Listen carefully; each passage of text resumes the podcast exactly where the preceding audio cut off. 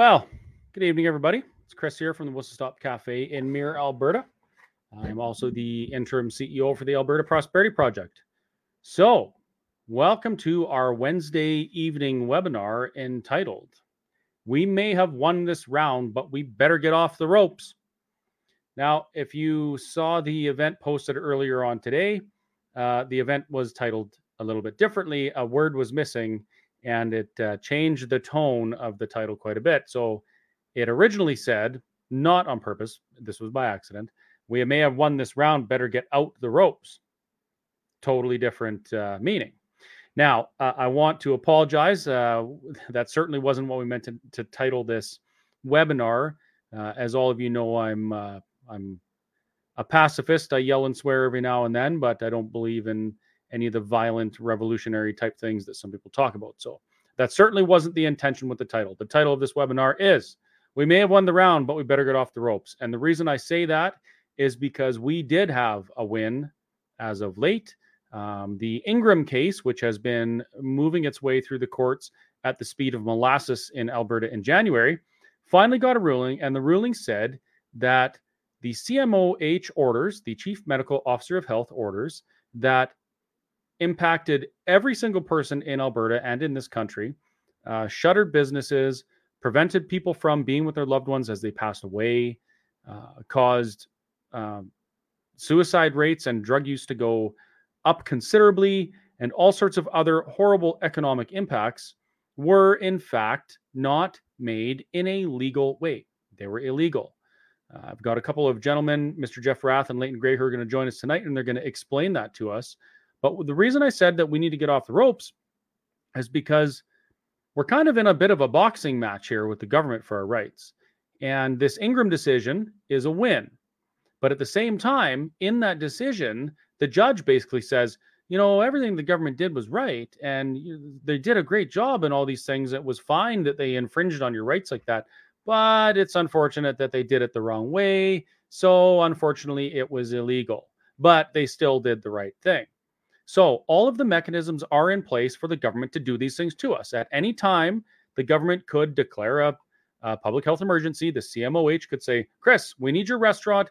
Everybody out. We're turning it into a vaccination clinic. And they would be well within the law, within their rights to do so. We're still in a position where the government can trample on our rights on a whim. And I say a whim uh, with, for a reason. It's because you may think that the government has to prove, they have to justify in a free and democratic society why they're infringing on our rights. But in this case, the justification came from one person, the CMOH, who was a doctor, yes, with very little experience, zero experience managing a pandemic. That one person was allowed to say to a court there's a pandemic and the court says oh, okay we believe you you're an expert there's a pandemic take away people's rights. And i have a big problem with that. As to these gentlemen uh, these two gentlemen who we're about to bring on who just scored this victory for freedom. So uh, sorry about my long-winded intro and i would like to welcome mr jeffrey rath and uh, leighton grey to the webinar entitled we may have won this round but we better get off the ropes. Welcome gentlemen. Good. hello can you hear me? Chris, I can hear you just fine. Okay, perfect. All right. Can you hear me, sir? Yeah, I can hear you. Yeah. Yeah, and just at the outset, I have to say, regardless of how you titled it, you know, the get out the ropes thing, very unfortunate. None of us condone violence. But uh, I, I, don't know if either Leighton or I have ever been on the ropes as far as we're concerned, as far as the fight goes.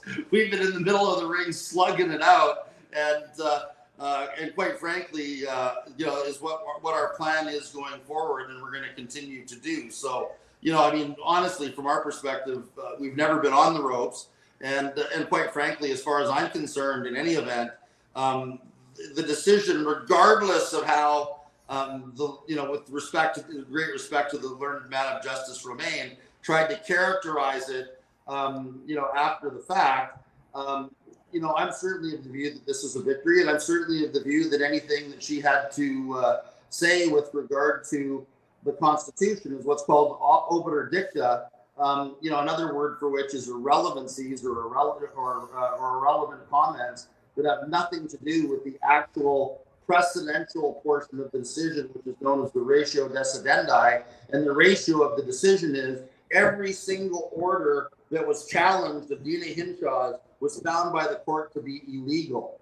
So that's uh, I see this as a big victory and uh, and nothing in between.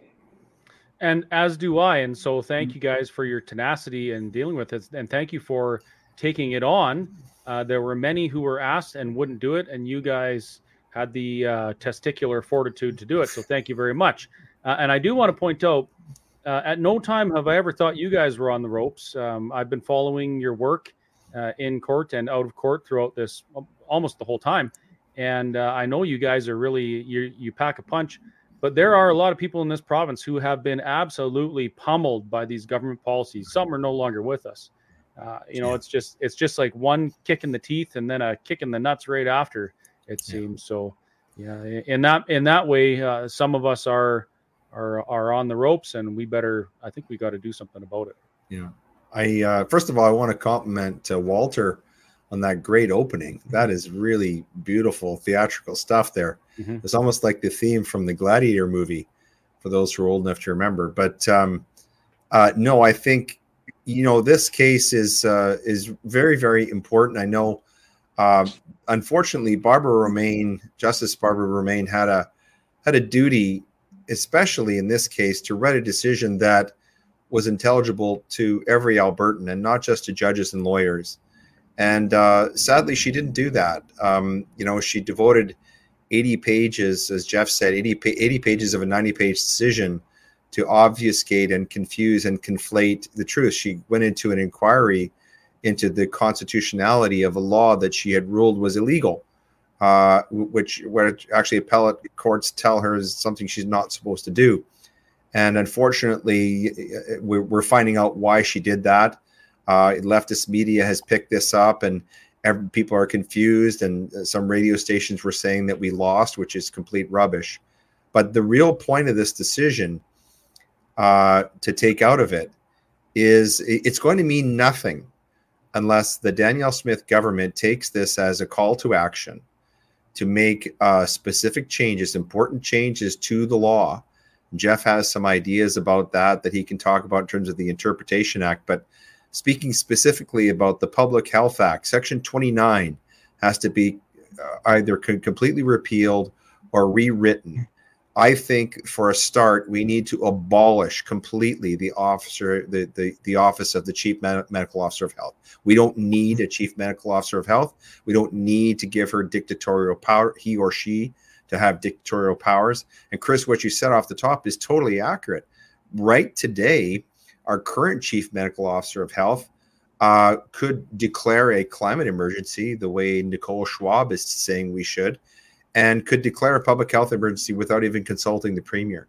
So, um, most, you know, jump in. That's one of the most troubling things about um, this decision.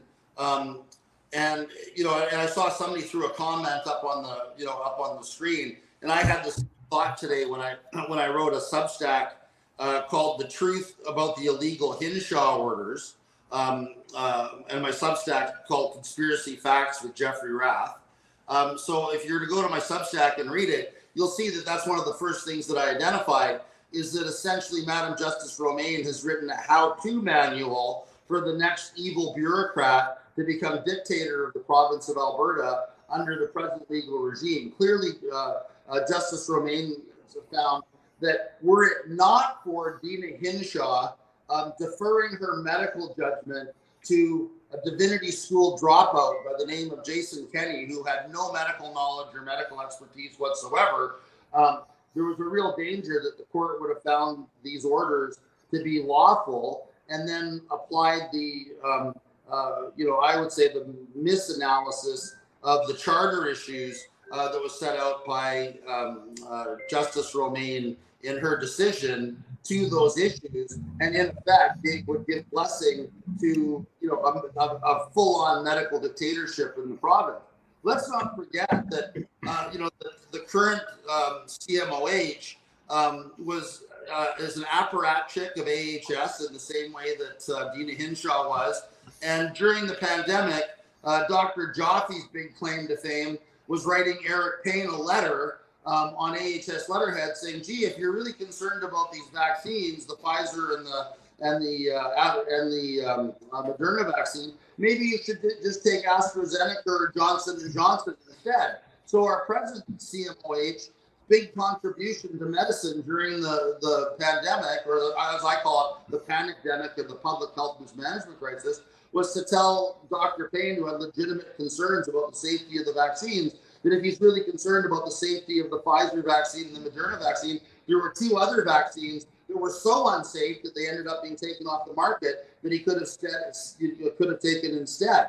So that's the that's the uh, genius that we now have as our CMOH, and uh, people need to keep that in mind. I mean, we're one, as Leighton says, we're we're one nutty declaration by Theresa Tam away from another medical um, another medical dictatorship in the province of Alberta. Mm-hmm. And she's already started speaking like that. She's oh, already no, no. already conflating uh, federal issues with with health. She's already issued uh, uh, papers through the um, Public Health uh, Agency of Canada declaring a climate emergency, declaring that climate change is the largest public health threat ever facing Canada, ever to face Canada, and um, that the biggest causes of climate change are heteronormativity, ableism, and capitalism. So, you know, great. So, all, you know, like literally, um, you know, we're, uh, uh, you know, at any time, uh, you know, uh, Dr. Joffe could declare a public health emergency on the basis of the statements of, uh, of Theresa Tam and outlaw able-bodied, hardworking family men and women uh, who work for private business in the province of Alberta on the basis that all of us contribute to climate change and are the primary root cause of climate change. So uh, that's the, the, level of foolishness that we're dealing with. I have a great question for out of existence. I have a great question for you guys since you are both uh, very learned regarding the Constitution. Cliff says rewriting the law sounds great, but wouldn't any future government be able to change it? So how can it be written in stone? What kind of laws are written in stone? Well, well yeah. the answer is Cliff that yes, you know, governments and legislatures can always rewrite laws, but it is a, it is a layer of protection that would be available. And if people watching this and people that are putting together uh, submissions for the uh, UCP AGM coming up in September would go back and look at my Substack 13 um, dealing with leg- proposed legislative changes, I've actually drafted all of the legislative changes that I think are necessary to fix the ongoing problems, including amendments to the Public Health Act, um, the Administrative Law Act, the um, Alberta Interpretation Act, and so on. And um, uh, you know what it does by putting it into legislation, even though future governments uh, can change it, you know they have to do so publicly. They can be held accountable by the electorate, and at least if Danielle Smith were to immediately act on that and change these laws, we wouldn't have to worry about it for the currency of her tenure, or as long as we continue to keep uh, the communists in the uh, New Democratic Party from taking control of this province again. So you know, it's not a perfect solution, but it's certainly better than to leaving it to the justices of the Court of Queen's Bench to take judicial notice of, you know, fact findings in other jurisdictions, uh, to, um, you know, to make findings on the basis of what lawyers didn't say in court, um, you know, and all the things that they do to come up with, uh, you know, to come up with the, the, the judge-made law um, that they've been uh, that they've been promoting. In fact, in the in the in my Substack 13, which is really a, a synopsis of my testimony at the National Citizens Inquiry, I I specifically identify the Vavilov and Dore decisions, both of which were cited by Madam Justice Romaine in the recent Ingram decision in her interpretation of the Constitution. And my view is that both of those cases should be legislated out of existence Legislatures have the power to change the common law through legislation. Common law simply fills in a vacuum. And, uh, you know, were this legislature to act um, on the suggestions that I've made um, in my Subst- in Substack 13, uh, none of this would be able to happen again as long as those laws weren't amended. So that would be my answer to that question. There's there's actually a very good reason why we would not want laws written in stone, and that's illustrated by the Ingram decision. If if the if Deena Hinshaw's health orders were written in stone, we wouldn't have been able to have them, uh, you know, struck out. Good so point. the law has to change. It has to grow. It has to develop. And what Jeff is talking about, these legislative changes, are vitally important, and and uh, and and they are necessary. And I believe they are going to come. Uh, there was a question earlier, Chris. Someone put on the board, or, or, someone said, you know, I hope that Danielle Smith is listening. Um, one thing I do know uh, uh, uh, in, in terms of following Danielle Smith is that not so long ago, when she was a broadcaster, uh, she was talking about Section 29 of the Public Health Act and that it needed to be changed. She was warning about it and and uh, talking about it. I recall she had Minister Nixon on her show at one point and and uh, questioned him quite vigorously on this about was this pre-covid yes well no this is during covid when she was doing her radio show oh, okay and uh, and so i know i'm i'm quite confident that danielle smith is aware of the problems with the public health act and that uh, and that I'm, I'm my hope and I know Jeff's is too is that she's going to take this Ingram decision as an impetus as a motivation to proceed to make those changes and that need to be made. Are they going to be written in stone? No, but they are going to in- improve the law for the better. And that's the job. That's really the best thing we can ask a legislature to do at any given time. So, what would it look like if we, like, say, for instance, Alberta had a, a referendum on independence and we wrote an Alberta constitution and we enshrined uh, the rights and freedoms that we're supposed to have in the Canadian Constitution in our Constitution without the uh, pesky section one? What would what would something like that look like? Well, that's something that could happen. Uh, I know Jeff has an idea about another solution involving the Interpretation Act that could proscribe or restrict the exercise of discretion by judges in Alberta to Section One. Do you want to explain about that, Jeff? Yeah, because all of the case, all of the case law thing with Section One of the Charter is judge-made law and it's completely open to legislatures to pass laws as to how judges are supposed to interpret laws, and that includes the that would include the Constitution.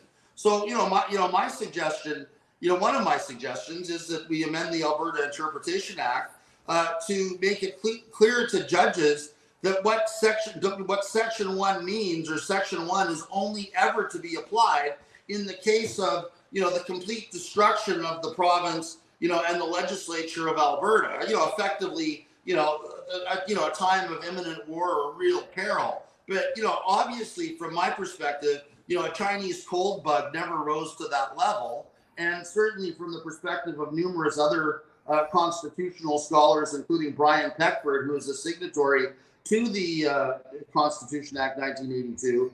Um, Section one was never intended um, to uh, per, you know prevent governments from being held accountable for rights violations, um, you know, in the manner that we've suffered. Because keep in mind, under the under the um, the present constitutional framework, you know, Section one isn't the remedy that governments should be using, and we made this argument to Justice Romaine. If governments really don't like what you know, um, uh, you know what uh, um, a court says or how a, a law is interpreted uh, in terms of a court finding uh, something to be unconstitutional, the government can still invoke the notwithstanding clause in the Constitution and pass legislation saying, well, we don't give a crap what the court says about the charter striking down our law. That law will apply notwithstanding the um, you know the ruling of the court. And of course, the problem by the courts bending over backwards to allow these section one arguments of the government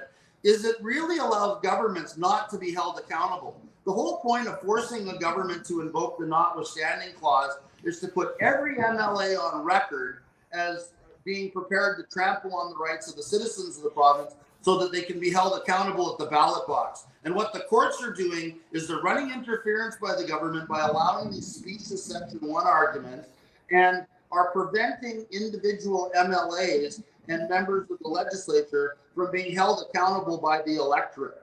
And that's my real concern with what's going on here with the way that uh, Section 1 has just been handed out like lollipops to governments right across this country, um, you know, by courts right across this country, uh, you know, because simply because the government says, "Oh my goodness, we have, you know, we have a Chinese cold bug attacking the country, and people are getting sick, and oh my goodness, people over 90 are dying."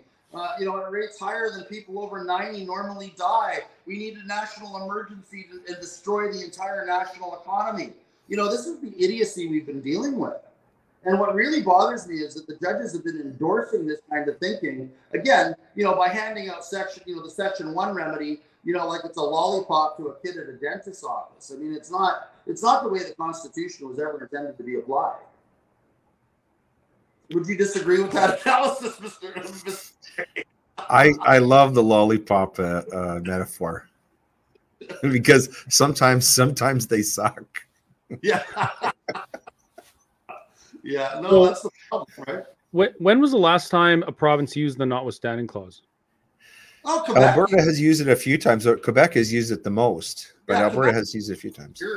Quebec uses it every year or two right? Yeah. So it's not uncommon. It's not difficult. No. It's not difficult to use, right? But that's the proper procedure for a government to follow because every single MLA or you know membre you know de l'Assemblée nationale in Quebec then has to go on record and say yes I support the government trampling on the rights of our citizens and they can and and then and leave themselves open to being held accountable at the ballot box. That's that's the appropriate remedy, and the courts shouldn't be sticking themselves between the people and their legislators. So we've seen, uh, you know, we've seen over the last three years, the government, and not not just the government, but we've seen all sorts of people in in positions of authority making policy and then passing the buck and saying, "Oh well, it wasn't me that wanted to do this; it was actually these guys." And now that's really caught up with them, at least in this one area, right? So uh, uh, Deena Hinshaw tried to say, "Oh well, you know, I was just giving them options, and the government was was deciding what to do." And the government was saying, "No, no, it was the it was the chief medical officer of health, health doing what she had to do in her job uh, to protect public health. It wasn't us." But now we have a judge that's actually waded through all that and said, "Hey, you know, this is what actually happened. There's no passing the buck here. You did it wrong, and now you're going to pay for it." So that that was a previous administration and the, the strange and the tricky thing is now is it's the same government albeit different people different uh, there's different board members all sorts of things but this people need to be reminded that the administration has changed since these things have happened so i'm really curious to see what this current administration is going to do with this ruling like if Danielle smith has been talking about section 29 for a couple years now uh, wouldn't that be neat if this was the the the mandate she needed to get that done? I, I really think that we're going to see that happen. I really do. I, I'm convinced that uh, that she is sincere about making these changes. Um, you know, it's very difficult. There's a lot. There's a big mess to clean up. Alberta Health Services was totally weaponized as a as a health Gestapo. Was turned into an investigative and prosecutorial agency, as you know, Chris, uh, being one of the victims of the Whistle Stop Caf- Cafe prosecutions, uh, which is a dark, dark page in in our province's legal history. And I mean, I remember participating in those hearings and you know trying to get Timothy Stephens bail, uh, and uh, just some of the ridiculousness. For example um, the the the police went out and they served a person uh, with the with the with the whistle stop injunction uh, and with the and with the ticket notice who was not Timothy Stephens. They served the wrong guy. And Pastor Timothy Stephens of the Fairview Baptist Church in Calgary was imprisoned at the time. And I, I remember actually having to produce a sworn statement from the person who was mistakenly served and forwarding that to a lawyer. I won't say who it was, but it was a lawyer in private practice who was hired by Alberta Health Services. And and even in the face of that, for several days, they refused to release Timothy Stephens. That's how bad things were at that time. So I, I'm, I, I, you know, there's a big mess to clean up in terms of Alberta Health Services. I think the chief medical officer of health, the whole office has to go and and these emergency powers that are within the Public Health Act, uh, those have to go as well. I mean, I agree with Jeff. I mean, he makes some tremendous suggestions in his uh, Substack number thirteen. and there are some other ideas and and i believe that this government is open i'm optimistic that we're going to make these changes uh, we'd better because like you said the, the, this the, the opening of the show uh, that is if the opening was not intended to be an invitation to a lynching that no, uh, you know we, we better we better make some some some changes. But i believe that those are coming. But you know it's not enough for people. One of the problems with covid i'll just finish off on this point and then hand it over to jeff. One of the problems with the pandemic one of the real issues is you know we've got to stop staring at the tops of the trees and expecting you know the danielle smiths and the pierre poilievres of the world to fix everything you know we've we've got people got to be boots on the ground. They have to get involved in their own communities. Uh, get involved with the ucp get involved with it's so easy to get involved with the constituency association to volunteer to join a library board to join a school board uh, you know join your local town or city council. You can really make a difference there. And if you're not there some other person who's woke or who thinks that lockdowns are great and that the World Economic Forum is great and that 50 minute cities are the answer to all of humanity's problems, they're going to be sitting in those chairs. And you can't really complain if you're not prepared to get out of your chair and out of your house and and uh, and make a difference. That's a good yeah. point. We have people uh, yelling at the tops of the trees. Meanwhile, you know, their their friends and neighbors are sitting there chopping it down and they're not saying anything of it. Yeah. I really hope that we can fix this because this picture here, this is one of the best pictures ever taken of me. And uh, if we don't fix it, there's going to be more of these. Let me show you that. There you go. That's one of the best yeah. pictures ever. Isn't that me. terrible? Yeah. That's just shameful that that happened, you know. And that's why APP is so important is because APP fundamentally is a grassroots movement. It's open and people can jo- can join. They can come out to meetings. Uh, you know, we want to meet you. We want to we want to greet you. We want to help you. Want to give you jobs and get you involved and uh, that that's APP and organizations like APP. Well, there really isn't anything else like APP out there, but but uh, but organizations like APP um, are really where people can engage and get involved and make a difference in their communities, uh, and and actually have a say in what the province of Alberta is going to look like going forward for their children and grandchildren. That was exactly the point I was going to make, and it was a point that I made at the recent, uh, you know, hugely successful APP meeting at Bowden where we had over 500 people show up on a beautiful hot June day um, to, you know, to come and uh, be involved in the Alberta Prosperity Project. And, you know, for those of you that are out there listening tonight that are not currently APP members, I would urge you all to go online and buy a membership and join up because, you know, as an organization, the more members we have, the more seriously we're taken by government. And hear me that we are taken very seriously. The government knows that we currently have over 10,000 active, uh, you know, active members with supporters that number in the, you know, in the, um, you know, tens of thousands, if not hundreds of thousands, and that you know that APP has the ability to you know change by-election results, to you know change the results of elections in, in ridings, uh, to influence policy, um, you know, at every level of the province. So I would really urge everybody watching tonight to strongly, if you want to strike a, uh, you know, strike a blow for freedom, seriously consider uh, joining APP and uh, becoming an active member because the more of us there are, um, you know, the stronger the positions are that we can advocate with uh, with the government. So I'd like to thank Leighton for for, uh, for hmm. making mm. that. But and you know, uh, the other thing APP has, Jeff, is that it has uh, as as part of its board the only two lawyers who have won a major COVID litigation in Canada. yeah, it's, uh, uh, just saying, not bragging, just saying. in case Nick Parker is watching this. Yeah, I think well, there's a little bit there's a little bit of bragging rights here, and I you know it's, it's good. Get back, get back to the decision for a minute. Um, you know, I want to again you know, reiterate the importance of the finding that every single order that was challenged in the Ingram case was found to be patently unlawful. Um, you know, this is a big deal. I mean, clearly, you know, people like you, Chris, who've been charged under the, uh, you know, under the Public Health Act.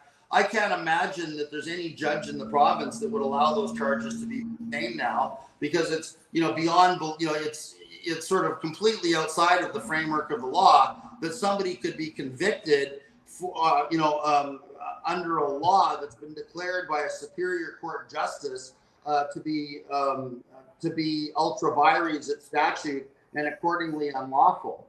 You know, there's no, other than other than in the old Soviet Union, I'm I'm not aware of uh, you know any jurisdiction that would allow the prosecution of citizens under unlawful laws.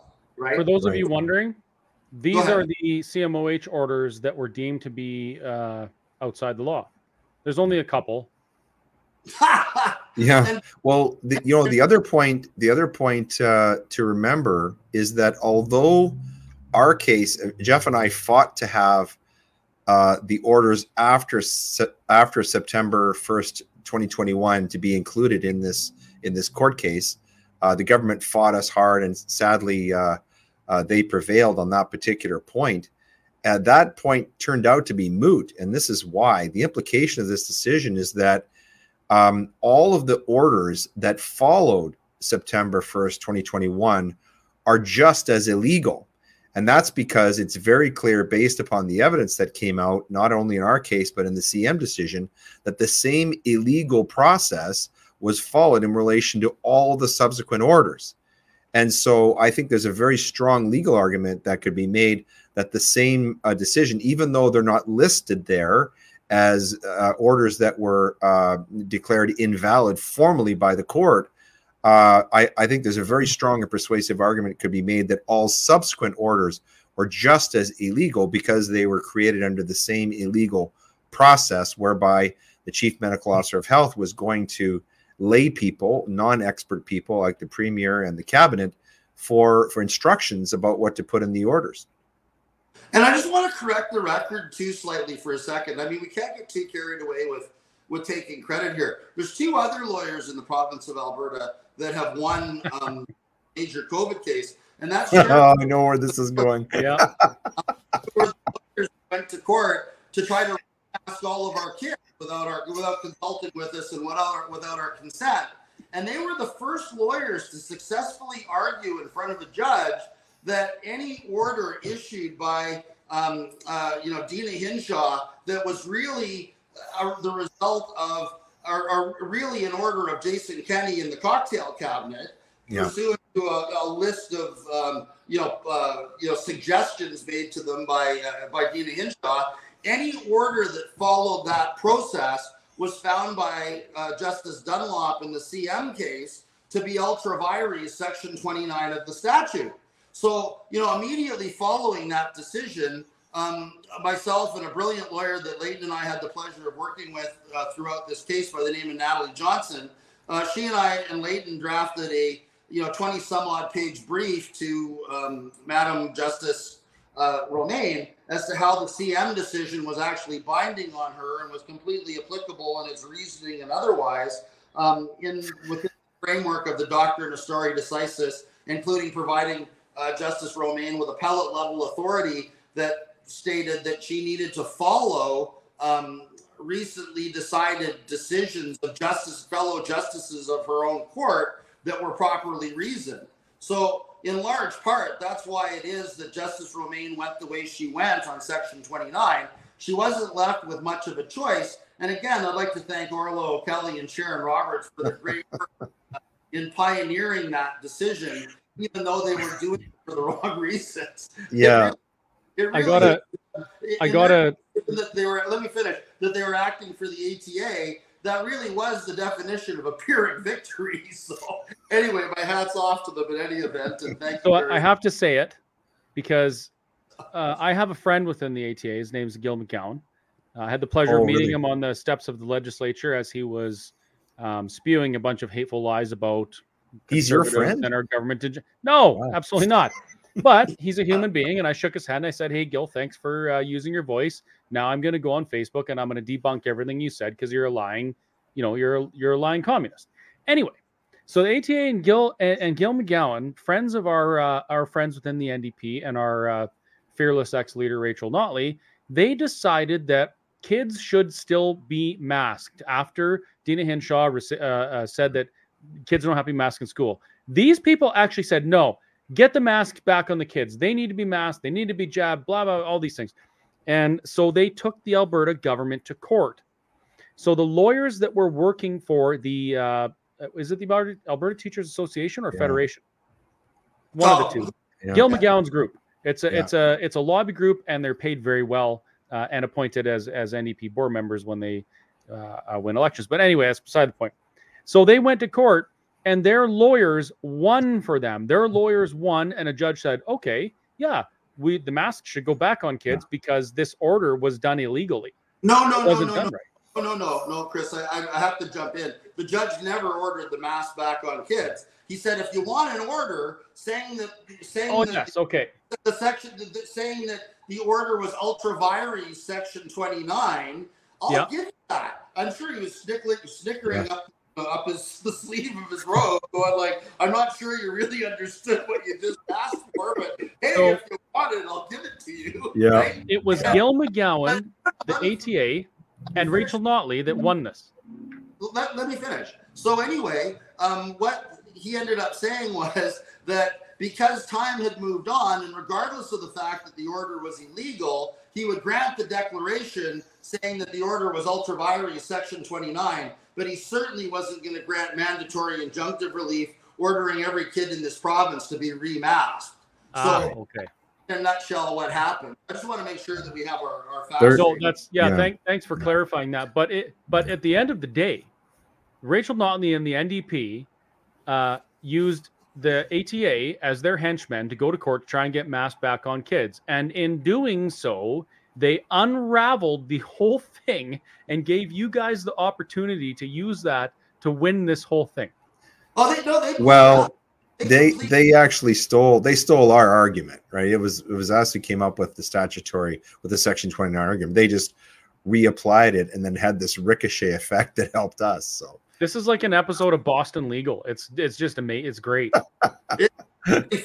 definitely a, a draw gun, shoot yourself in the foot kind well Okay, they uh there was a question there about the Rooke about the Rooke Yeah. injunction I'm just chris gonna find it there. yeah the, Okay. the, yeah of- In, in in that case, given the goals of the ATA, I mean, you know, the, the lawyers drew their gun and blew you know and blew their own heads off. It was just crazy Yeah, the way. it yeah. came out. But- But I mean, the amount of the, the amount of glee on our side of the on our side of the argument when the CM decision came down was palpable. Yeah. So, so the Rooke order, the Rooke injunction, uh, was created in the same way. It was created pursuant to a Public Health Act uh, uh, order. That was that's the root of it. And so, this ruling that we got would would apply to that because the same degree of illegality. In fact, in in the Rook injunction, the pathway to the Kenney government is even more clear. It's even more blatant. Because if you remember, uh, that whistle stop injunction it relates directly back to to Kenney. He was very public in his statements about that. And so, uh, it, my position, my legal opinion, uh, is that um, all of the all of the, all of the tickets that were generated in relation to these uh, these these public health act orders, these lockdown orders, are in law what's called void ab initio. That means uh, from the from the very get go they were illegal, not from the date of the decision, but from the very beginning and so that creates a bit of a, uh, a procedural harangue for the for the government. They're going to have to work this out because, as Jeff correctly said uh, off the top of the show, um, it would be it would be more illegal. It would it would just it would just uh, be be more illegal conduct on the part of the government if they tried to continue any of these prosecutions. And then it also leaves open the question of what do you do about people who have been convicted um, and have paid fines, or in the case of, for example, Pastor Stephens and Pastor Coates, um, who were imprisoned uh, and were ha- and were remanded for long periods of time.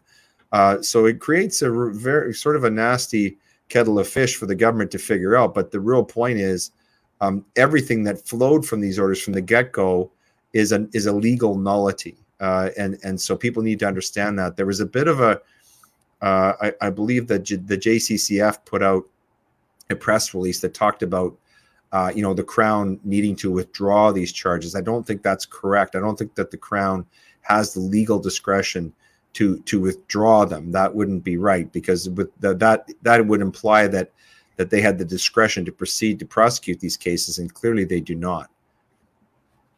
So what does that mean for uh, the respondents on this order, uh, one of which is me. So I got Mhm. this order delivered to me at about 5:30 in the morning, uh, the day of our protest. The, I was protesting these policies, and of course, you saw the result of that. I was uh, thrown in the back of a cop car. and I spent a few days Mhm. in jail, but I was protesting the these mandates, these restrictions, these laws that the CMOH was throwing at Albertans. So, what does that mean for people like me, or people like uh, uh, Tim Stephens, or James Coates, or Art Well, Pawlowski? it means a couple of things. It means that your lawyer should be contacting the Crown and, and stating the position that this whole thing prosecution is vitiated, that it cannot proceed. And secondly, you should be talking to Jeff about his new class action. You want to talk about that, Jeff? Well, yeah, I'm, I, I've already mentioned to Chris that our office is working on a on a class action lawsuit um, with on behalf of all businesses and business owners and individuals who suffered economic losses as a result of of all of these unlawful orders.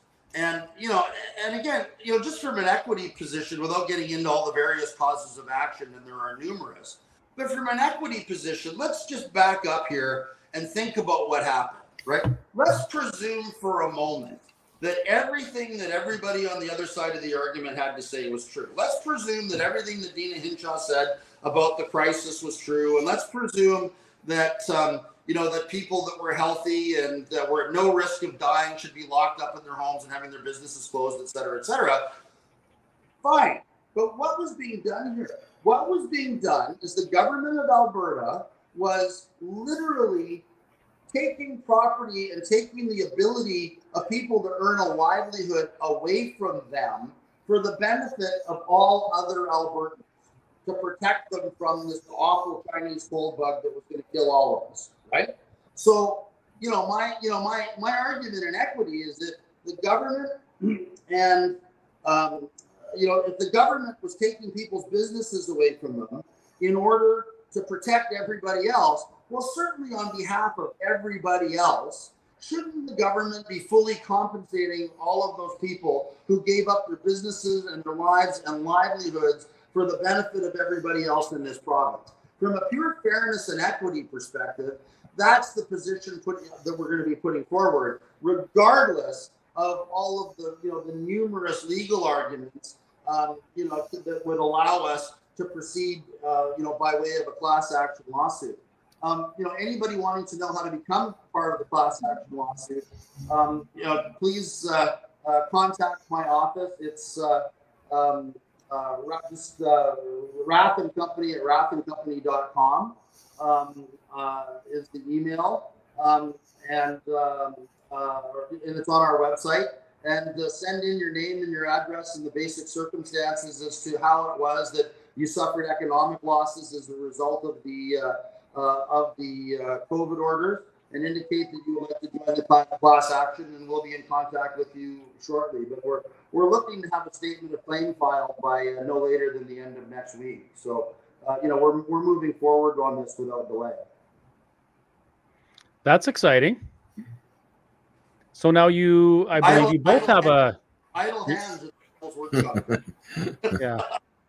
Yeah, I don't. I don't think any of us are going to be. Uh, our hands are going to be the devil's plaything. We're all pretty busy.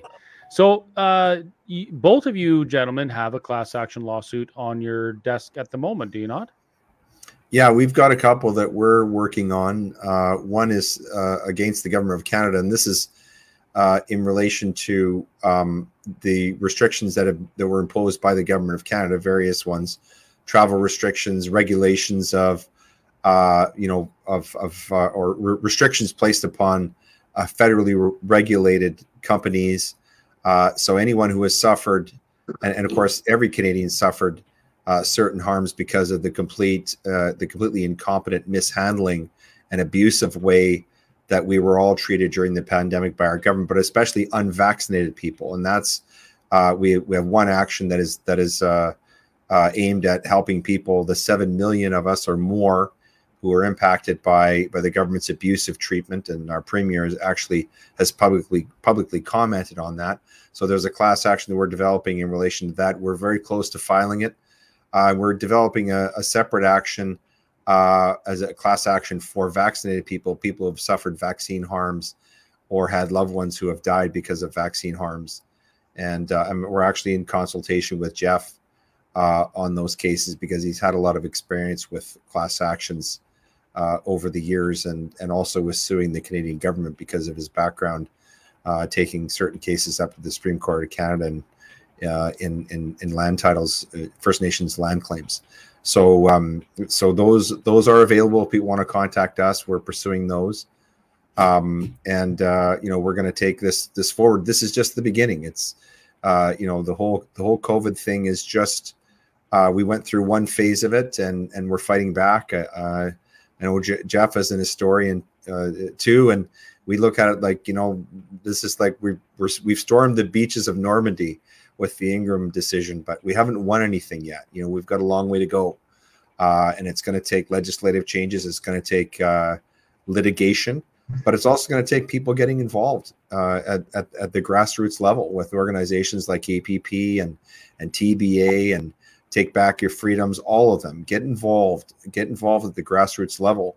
Uh, every, because that's going to that's what's going to make the biggest difference. And, and just and everybody watching tonight, you know, send an email to your MLA and say and, and say, yeah, hey, great idea. Yeah. Decision, we demand that every business owner um, that suffered economic losses as a result of these unlawful COVID orders be fully compensated for all of their economic losses yeah. um, uh, because it's the right thing to do. Yeah. You know, and that message needs to get out. I mean, you can't take people's businesses away from them, you know, to protect everyone else and then refuse to compensate people, uh, you know, that you harmed on behalf of everybody else, whether right. whether it's legal or illegal. And in this case, obviously, it was illegal, and uh, you know, which makes the case for compensation even that much more compelling. Mm-hmm. Mm-hmm. You know, one thing that it really hit home for me during the early part of uh, the lockdowns, and not because I've experienced it myself, but just I I thought about how I would feel experiencing this. There was we heard stories about people who uh, uh, couldn't be with their loved ones when they passed, and it made me think about my my mom. You know, my I guess she's not that old. She's like 140 or something, but she's no spring chicken. And I just I could not get over how that must feel to have have that part of your your life taken from you right? Mm-hmm. Like the, mm-hmm. when you your parents they they raise you, they nurture you, you kind of do your own thing for a little while, and then they pass. And for for us not to be there with them um, because the government simply says so, that was one of the biggest reasons why I never backed down against the restrictions. Uh, was mm-hmm. was because of that. So, you know, economic losses, yeah, they should be recovered. But I, I really I want to see anyone who was had to go through that, they should be compensated too. And as a taxpayer that's going to be potentially on the hook for some of that stuff, I don't really give a crap because mm-hmm. uh, there is no monetary value you can put on those moments that were lost. Mm-hmm. And that was the real kicker throughout this whole thing. It wasn't just eco- economics, it wasn't just financial things. There were human aspects of people's lives that were destroyed because of government policy. And that a lot of a lot of what happened, especially with regard to um, dying relatives in hospital, you know, was just pure evil. And you yes. know, I I experienced it myself because my mother actually passed away in November of uh, 2020. And uh, they were actually using, and at the time the rules were that somebody was palliative or uh, undergoing palliative care. Um, they um, you know, they would allow more than one family member in to come and see them. And they were actually using the COVID rules to try to get me to consent to them euthanizing my mother, if you could imagine.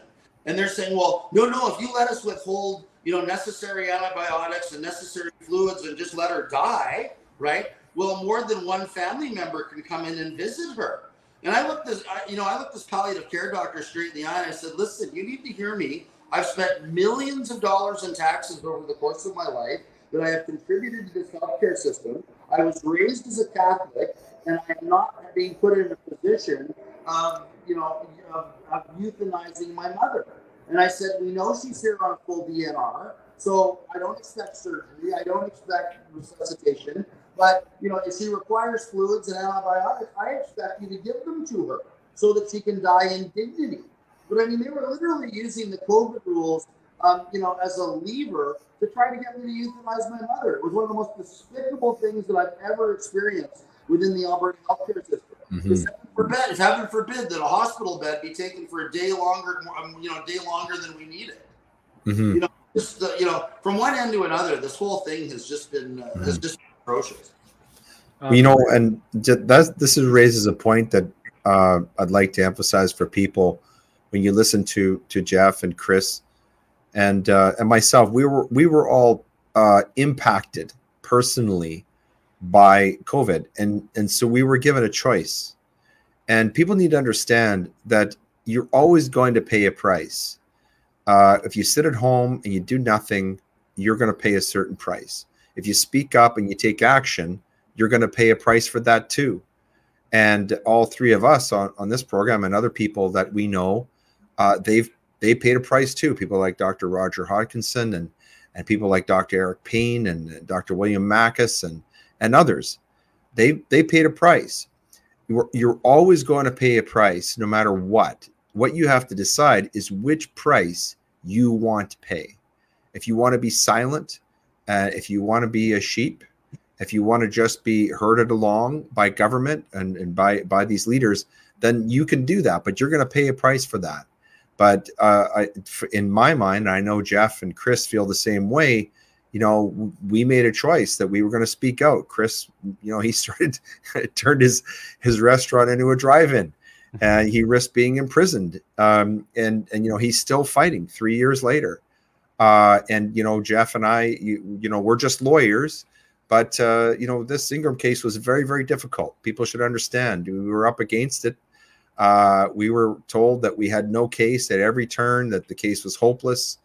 Uh, we had a judge who wore a mask that covered everything except her eyes, and she was sitting by herself in a courtroom, and we're we're challenging the the you know the requirement of masking. Um, but we made a choice. We were going to stick our necks out and fight this. So everyone who's listening to this and is watching this, you have a choice too. You just have to decide which price you want to pay. Uh, I think I think I think the price you pay for acting and speaking up is a lot cheaper than the other one. But you've got you've got to make your own personal choice. You know, I've, I've always maintained with all of this that you know, as an example to you know to my daughter, that I always wanted to be on the right side of history on this one.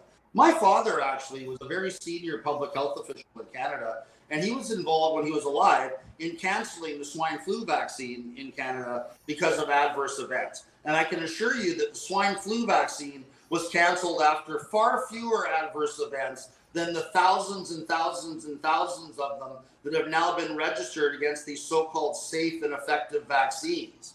So, you know, that's, you know, everybody needs to know that, uh, you know, that we come to this from, you know, from, you know, deeply held personal beliefs and backgrounds and, you know, and really believe that we're on the right side with regard to this. And, you know, we're going to continue to fight our entire way through on this. And that's, you know, and again, it's getting back to an earlier point, um, you know, with regard to the vaccine mandates. You know, part of the class action that we're going to be bringing, we're also going to be looking at loss of business, you know, for restaurants and other places where, you know, unvaccinated people, they were no longer allowed to have unvaccinated people as their customers in their businesses. I mean, that certainly harmed, uh, you know, businesses in this province. And there was no good reason for it because we've known for years in this mess that the vaccinated were just as capable or more capable of spreading COVID than the unvaccinated. So the discrimination that the unvaccinated suffered in our society and being called all the vile names that we were called by, you know, by Trudeau and Tam and, you know, all of their minions, including Deena Hinshaw, um, were completely unjustifiable and on the on the basis of science, which is, uh, you know, which is something that these people have little or no acquaintance with. Yeah. You wouldn't believe some of the things I heard, and it wasn't always just government or authority doing it. I, I can't even I, I lost count of how many times people came to me and said, you know, I'm a nurse or I'm a doctor or I'm whatever. And I've heard my coworkers talking about me. Like nurses were calling their unvaccinated coworkers wastes of skin and hoping they got COVID and died because they were standing up for their own medical choices. Like there's a very little known public health uh, Health uh, Canada document that came out in July of 2021. Unsurprisingly, it wasn't referenced by Madam Justice Romaine in her decision. But that uh, Health Canada document that we referenced in our materials in this litigation proved or indicated that uh, Theresa Tam and the Public Health Agency of Canada knew in July of 2021 that the vaccines were not stopping the spread and that anybody who was vaccinated was just as likely to pass on COVID as the unvaccinated. Yet the Trudeau government continued to um, uh, continued with those hideous vaccine mandates that ripped this country apart uh, until well into 2022, and there was no reason for it on the basis of science. And certainly, had Trudeau followed the science as he claimed he was doing and listened to his own bloody Public Health Agency of Canada in July of 2021, the truckers' convoy never would have happened. The Emergencies Act wouldn't have been declared and our country wouldn't have been ripped to shreds in terms of the division that's been caused over, you know, all of these corrupt politicians not following the science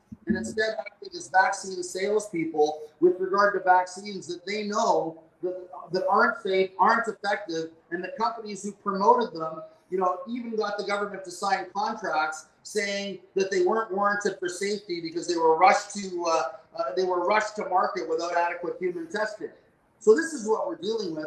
All these battles are yet to come, and I assure you, Chris, getting back to the uh, the uh, the the uh, title of this show, we're certainly not on the ropes, and we're going to continue to battle from the middle of the ring because there's a lot there's a lot more fight left to be had. Well, that's good to hear. Oh, and there's uh, Rebecca. She's Rebecca. she's made comments like this a few times. I think uh, I think she likes you guys. She likes Jeff. She likes Jeff a lot. Uh, she appreciates the work that you did. Yeah. The um the real um travesty, one of the major travesties of of this case, uh, and I'm glad that it you know there were other people involved in this, Torry Tanner, and of course the churches that that uh, the Justice Center represented. But you know it's it's great that it has Rebecca that has Rebecca Ingram's name on it. But the real travesty of this case for me, or one of the major ones, is that the, the Kenney government knew very early on, like way back in December of 2020, when the first injunction application that Jeff brought was heard, they knew what they were doing. They knew it was they knew it was illegal, uh, or they had a duty to find that out. Uh, you know, if you take just for example, Dr. Hinshaw, she's the highest ranking uh, health official, public health official in the province. I believe she was the highest paid uh, uh, bureaucrat in the province. Some, something in the order of half a million dollars. She was paid a quarter of a million dollar bonus uh, right before she was fired. Uh, but if you are occupying that position of authority in the middle of a pandemic and you are served with documents that's that allege that you are exceeding your legal authority under the statute, is it not incumbent upon you to go to the the Department of Justice lawyers and ask them, "Hey guys, uh, I'm not a lawyer, but you know these these these this Jeff Rath guy is saying that I've exceeded my statutory authority by making these health orders. Is he right?" And and and if she received that advice, isn't it incumbent upon her and the government to rescind those orders? They, that that's that's the terrible thing for me. That's the travesty. Is they knew about this at least in December of 2020, and they kept going with these, as Jeff says, all the way through until. Uh, I mean, these restrictions were not fully uh, uh, removed, I think, until May or June of last year, and well, and they, you know, so that that that to me is very very suspicious, and uh, and heinous. That's that's public uh, malfeasance, in my opinion, to do that to 4.8 million Albertans. I agree. On, on that, I was corresponding or sending letters and notices to Deena Hinshaw office throughout, along with Jason Kenney and everyone else. You know, advising them of the Attorney General of Nebraska's opinion and the findings of the state of Nebraska on ivermectin, the yeah. studies on Uttar Pradesh that were referenced in the Attorney General of Nebraska opinion. Um, I, I, you know, I got them to actually acknowledge the Ontario um, science table finding that fluvoxamine reduced COVID mortality by 90 percent by 90%. Yet, notwithstanding the fact they acknowledge that you know, the Ontario Science Table, you know, had, had endorsed fluvoxamine, Deena Hinshaw would still only approve it for use in Alberta in the context of um, controlled studies where you have a placebo group and a, um, you know, and a, uh, and a, an active drug uh, group. There was no excuse for any of that. And from the date that that finding, and that was the question I put to everybody in writing. You know, I said from the date that the Ontario Science Table said that fluvoxamine, which works the same way as ivermectin and hydroxychloroquine, and all of those uh, all of those drugs were proven effective against COVID.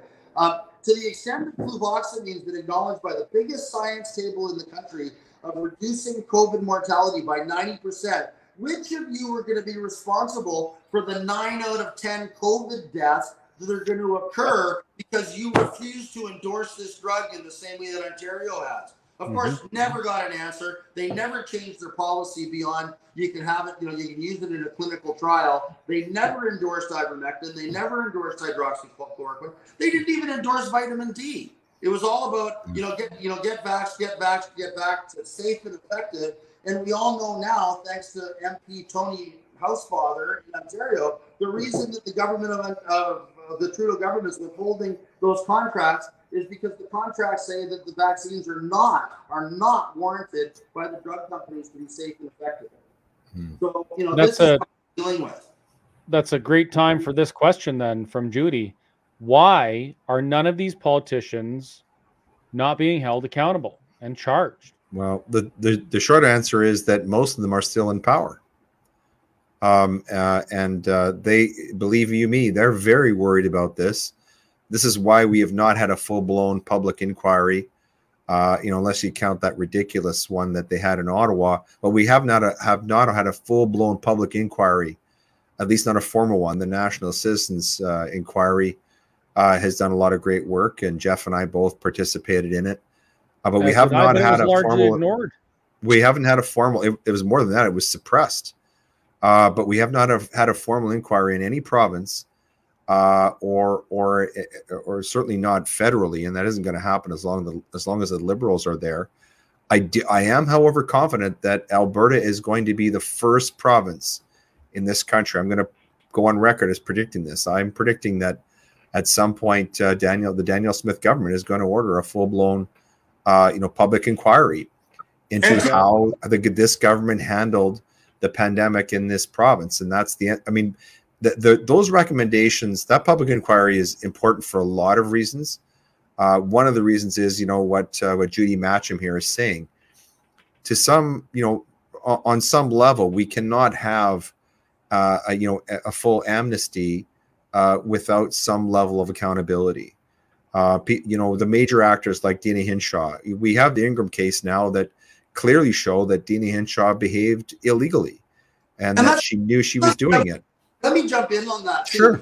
Yeah. You know, just on a long way to try to exonerate Deena Hinshaw from doing anything wrong and said she was oh so credible. You're notwithstanding, you know, what Leighton and I both consider to be, you know, you know, any number of obfuscations, half truths, and outright uh, falsehoods that were told by Deena Hinshaw on the on on the stand. Now, you know, leaving all of that aside, you know, one of the big issues with regard to the so-called rehabilitation of Deena Hinshaw, keep in mind what Leighton was saying about uh, how much money that woman was paid as the CMOH. She's as CMOH alone, she was paid over a million dollars of our money, right? And she's being paid a million dollars as CMOH, and the court just found that our million dollar CMOH was so ignorant of her own statutory role and authority that she didn't know how to exercise the powers granted her in a, you know in a proper legal fashion under the Public Health Act. You know, incidentally, just as well for the rest of us that she didn't. But you know, this is our million dollar lady who doesn't even know what the freaking statute she's operating under means and doesn't know that she shouldn't be asking a divinity school dropout for medical advice. And you yet she has a dinosaur named after her. Gross, you know, bordering on gross Would you? Would you um, agree, Mr. Grey? I, I, I agree hundred percent. Yeah, I do. So, I, with regards to the inquiry, is the Alberta government not doing an inquiry as we speak, of which it, Preston Manning is the chairperson? It's uh, it's not a full blown inquiry. There, what she's done is she's uh, she's set aside two million dollars uh, to commission a panel, and uh, they're working right now. It's it is headed by Preston Manning, and uh, they were to deliver a report by the end of June. Uh, that was delayed, I think, in large degree because of the provincial election because let's face it, uh, they, they wouldn't we wouldn't have anything like that under Rachel Notley's uh, rule in this province. Uh, in fact, we would probably all be locked locked down and and masked and tied to our beds. But uh, but the thing is, um, with the Manning with that Manning panel, they're going to deliver a report in in November. But that's not a full blown public inquiry. A full blown public inquiry is where you know you panel a group of people and you have lawyers maybe people like Jeff and myself there, and witnesses are subpoenaed. Uh, people perhaps like you know Tyler Shandro and Mr. Copping and Mr. Nadu and others to to answer questions under oath. Jason Kenney could be subpoenaed and required to, to answer questions about decisions that were made which impact Albertans, which cause deaths, decisions that actually cause harm and damage.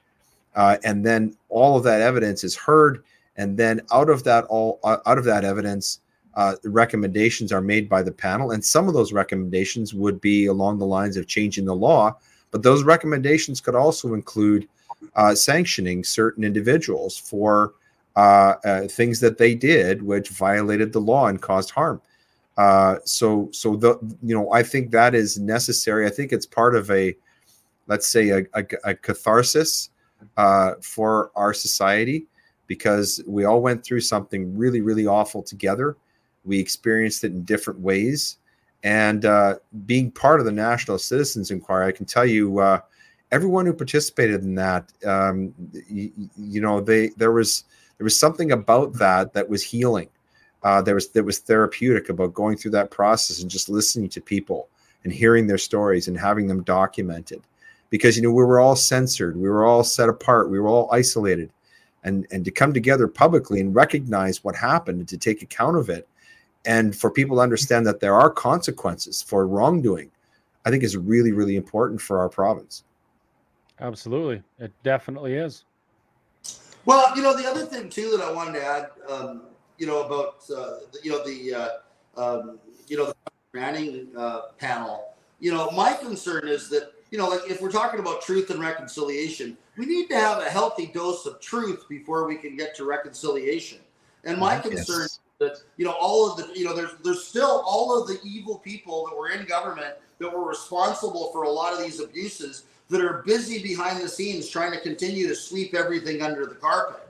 Yeah. And, you know, and even even the even the Preston Manning inquiry, you know, I've sent um, copies of my Substack 13 to them on a couple of occasions. I resent it today, as a matter of fact, after we read it uh, and following the Ingram decision. Um, you know, I've yet to receive the courtesy of a reply from Mr. Manning, so I don't. You know, I, I you know I don't. You know, I don't know what they're doing and what the intentions are with regard to the recommended legislative changes. You know, my concern, you know, after reading um, uh, Braid's column the other day, is that the bureaucracy is circling the wagons and any legislative changes they're going to make is to simply ensure that you know the next time around they can exercise their powers in an unfettered way and not have to worry about any pesky judge saying after the fact that they did anything wrong. So, yeah. you know, as a province and as citizens, you know, we need to tell our MLAs that we expect, you know, the people to be in charge and you know, and not, you know, and not the administrative state which you know, you know, which you know, which is the band of dictators that we've been, you know, suffering under, and who managed to turn Alberta into the into a gulag for the last three years. Yeah, that's a really important point. Again, getting involved, you know, talking to your MLAs. That's what they're there for, folks. They work for you. Make them work for you. This is a great question, and we're at an hour and ten minutes, so maybe this is where we. Uh, uh, answer these types of questions and get to the, the real point of ABP. So Janice asks, my question is, what can we do as a people to prevent the next lockdown? I think most know that it is coming as climate change. And that well, may very well be true. I, I actually believe that's coming, and we've heard Theresa Tam uh, speak these things. Now, my answer has always been the same it is stand up, use your voice, and say enough is enough. And that's what I want Alberta to do. So, my, my answer to this question is get involved with the Alberta Prosperity Project and get your name as somebody that would uh, has the intention to vote yes to a referendum on independence in this province if the federal government won't stay in their lane and they're threatening our future and prosperity. That's what we can do. We show up. No, and again, you know, and I think we've been saying it all night. You know, if people want to prevent the next set of lockdowns, you've got to get involved. You know, get mm-hmm. get a list of every MLA in, in Edmonton and email them all on a regular basis. You know, um, send them copies of my Substack 13 you know, that sets out all of the legislative changes that we expect from the government. I've sort of been trying to put this stuff together in, in packages for people to access them, uh, you know, fairly easily. I mean, I have to say that Substack is a bit longer than what I usually write. I think it's eight pages, but um, uh, you know, it sets out in detail the specific legislative changes that would prevent this kind of nonsense from happening again in the future. And uh, you know, I, uh, I, would urge everybody to take a look at it. And again, it's uh, uh, Conspiracy Facts with Jeffrey Rath Substack, and it's my Substack 13. So if you go through, I think I've, I've written 21 of them this year. So if you go back to Substack 13, um, you know you'll see the you know you'll see the legislative changes that I'm proposing laid out in advance of the uh, UCP AGM. There, you know, and there's some other nonsense in there that you might find entertaining. So feel free to peruse them at your at your leisure. I'm I'm always excited when one uh, shows up in my email there's a lot of good information in there. They're very well written, but I always get a chuckle out of uh, the way you use your words. It's uh, quite entertaining. There they are. So, uh, Leighton, you sit on uh, the board of the APS. What's your thoughts on this? What is what do you see Alberta doing? You said that there's there's going to be a major change happening in Alberta. We're going to be leading the way. Uh, how does this tie into our our goal of uh, freedom, prosperity through independence? Well, I think that um, there there there are different ways to uh, to interpret the concept of independence, and uh, Dr. Modry talks about this a lot. Um, I, I'm less concerned about whether or not we have some relationship with the rest of Canada than I am about how our province is governed uh, because um, you know whether whether we we could be sovereign with within Canada or we could be sovereign outside of Canada. Uh, both ways would work fine, and in a lot of ways they wouldn't be a lot different depending on how we choose to design our province. But one thing is for certain, one thing we know is that if we continue on the track that we are right now, uh, the way things have been for, for you know since 1905, things are not going to change. Uh, Pierre Poilievre is not the answer. Um, he's even trying to look more like Justin Trudeau every day. Uh, you know, and and when you look at the policies of the ah, conservative yes. government, there's really no distinction whatsoever. Uh, the difference between the Liberal Party and the Conservative Party is Coke versus Pepsi. It's cola wars, and so uh, to answer your question, I think what we need to do, and APP is leading the way, is to set a new course for Alberta, new constitution, new bill of rights, a new way of governing ourselves that puts God at the head of the state and the rule of law, and uh, that focuses upon individual freedoms, individual self determination, property rights. Uh, these are the ways to guarantee freedom and prosperity for all Albertans. And, but but that also places a responsibility on people uh, if we are going to be a free and independent province, well, the flip side of being of freedom is responsibility. And uh, all of us as Albertans are going to have to take more responsibility for our own lives, be less reliant upon government, have less expectation of government to solve all of our problems. The reality is, folks, we do a much better job of solving problems than the government does. Show me one thing that that our federal government, our provincial governments, or even our municipal governments do well that isn't done better and more cheaply by people in the private sector. And uh, you know, there's a great book uh, by Albert Nock that's that was written uh, 90 years ago in 1935. It's called Our Enemy of the State, and uh, that should be required reading for every Albertan because it sets out the realities of how we can do so, so much better than government. How government simply drives up costs, uh, creates bureaucracies, uh, and really destroys the freedom and prosperity of, of individuals. They attack the family, they attack our traditional values, and, and replace them with with ones that uh, that either are that, that that that don't exist or or or lead us down paths that that really are anti-human and and are destructive. Climate change is just one example of, well, of, of, ones that are created by governments to to destroy our values. So just, um, just, yeah, that's that's my thought. Just to jump in, Leighton. Sorry. Yeah. Um, the biggest threat right now facing Canada, besides you know Theresa Tam redeclaring her climate change emergency and Dr. Joffe, you know, locking us all down, um, is Trudeau is the, the looming inflation iceberg that our country is sailing towards. You know, yeah. in the last um, uh, eight years, Trudeau Jr. has run up more debt than all previous Canadian prime ministers combined, going all the way back to Sir John A. Macdonald. The Canadian didn't balance itself. Currently stands at 1.8 trillion dollars. This is, you know, th- this is inflationary. It's going to lead to the destruction of our economy because the only way they're going to be able to service that debt is through ever increasing tax rates and basically driving all of the pro, you know the prosperous contributing members of society out of our country. Because you know we could be at 90% tax rate sooner rather than later and canada be turned into venezuela because of this huge debt mountain that trudeau's created uh, in the name of all of his progressive foolishness and the only way out of that for Alberta is to declare independence. We are the only province that can leave Canada debt free, even with a $1.8 trillion national debt, because of all of our contributions over the years through uh, so called equalization. So it's time for people to wake up and realize that unless they want their children to be living, you know, you know, living, living the World Economic Forum dream of owning nothing and being happy, you know, we need to get the hell out of Dodge and we need to do it sooner rather than later.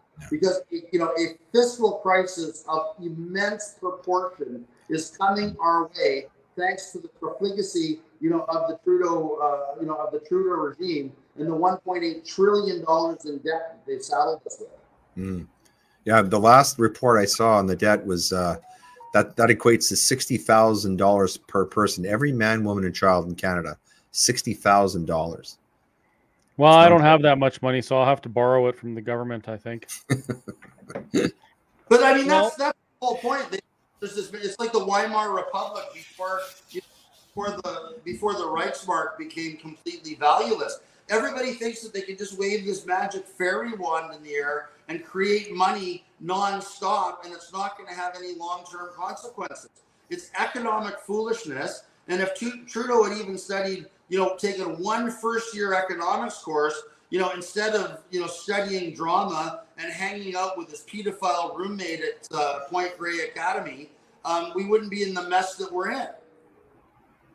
You know, so well, this is this is this is what we're dealing with. We have a drama teacher as you know as our prime minister that literally thinks that he can wave his little prop fairy wand in the air and just keep creating money ad nauseum. Unfortunately, economies don't work that way we're we're in a tough spot here, and the way I look at this is I have nobody to blame but myself because I spent the majority of my adult life going along to getting along, thinking that the government was going to do things. My voice didn't matter. I didn't get involved, and that was wrong. I should have been involved the whole time. And if more people like me, like us, had been involved and we had shown up en masse and we had voted for common sense and reality and truth, we wouldn't be in this mess. But we're in a mess. Now, the fortunate thing is there is a path to get out of it. There, there, we don't have to live like this. We don't have to stay in this situation. We don't have to be ruled by a federal government that will not respect our the sanctity of human life when when uh, when you get down to brass tacks. This province, like Jeff said, we're the only province that has the ability and the appetite to exercise our constitutional right to say federal government, if you're driving this bus of Confederation over the cliff because you don't care about human life, we are getting off and we will walk and find another bus. We can do that as Albertans. It's it's completely plausible. It's probable if we do the work, and it's completely legal. So I want to encourage everyone out there when you see the win that uh, that Leighton and Jeff have uh, have had against the government uh, in in court, don't be discouraged that the laws are still such that we can face those problems again. Use this as an opportunity to share this story with your friends and say, look, it we got off kind of lucky this time because these two men uh, did this work in court and they won for us. But if we don't take more steps to fix the problem that we're in, we're going to see it again and it's going to be much worse. Tell them about the Alberta Prosperity Project. Bring them out to the next meeting, of which there will be one in your area. I'm hoping very soon.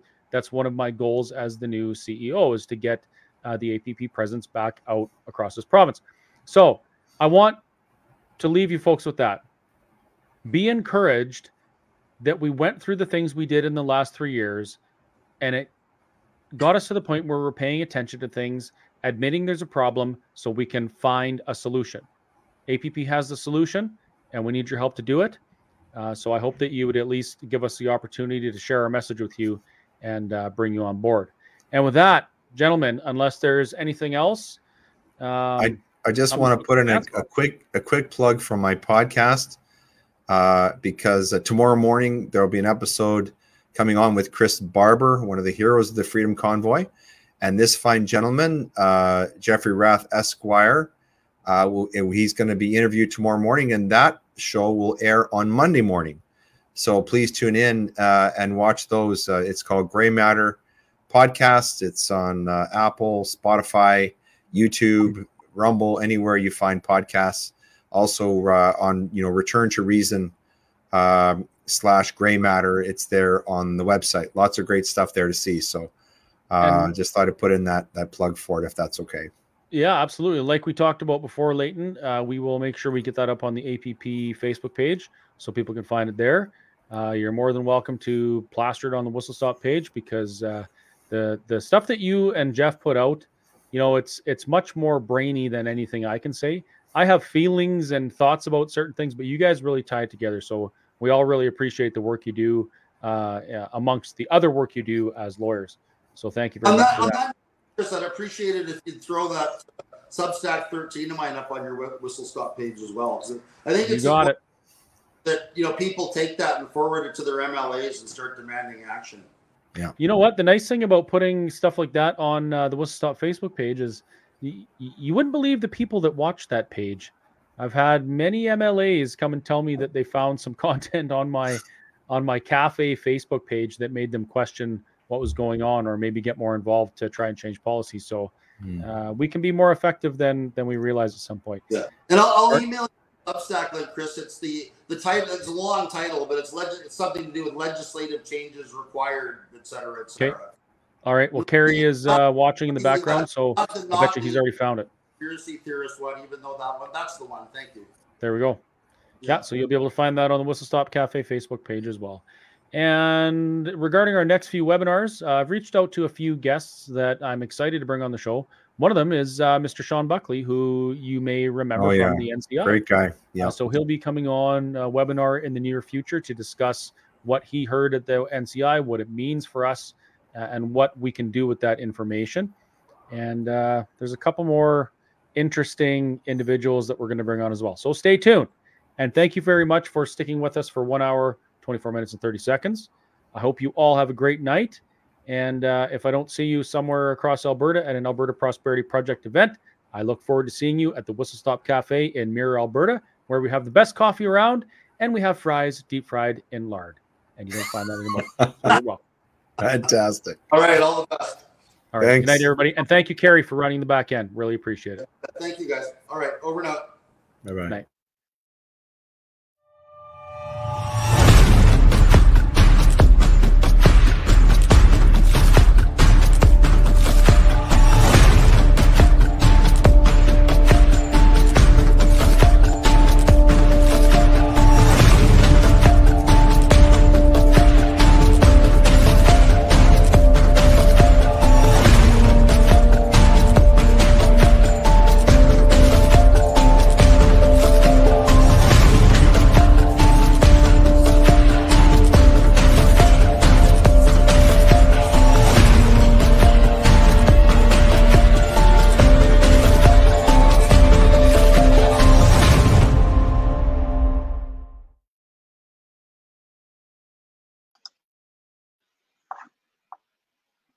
Good night, everybody.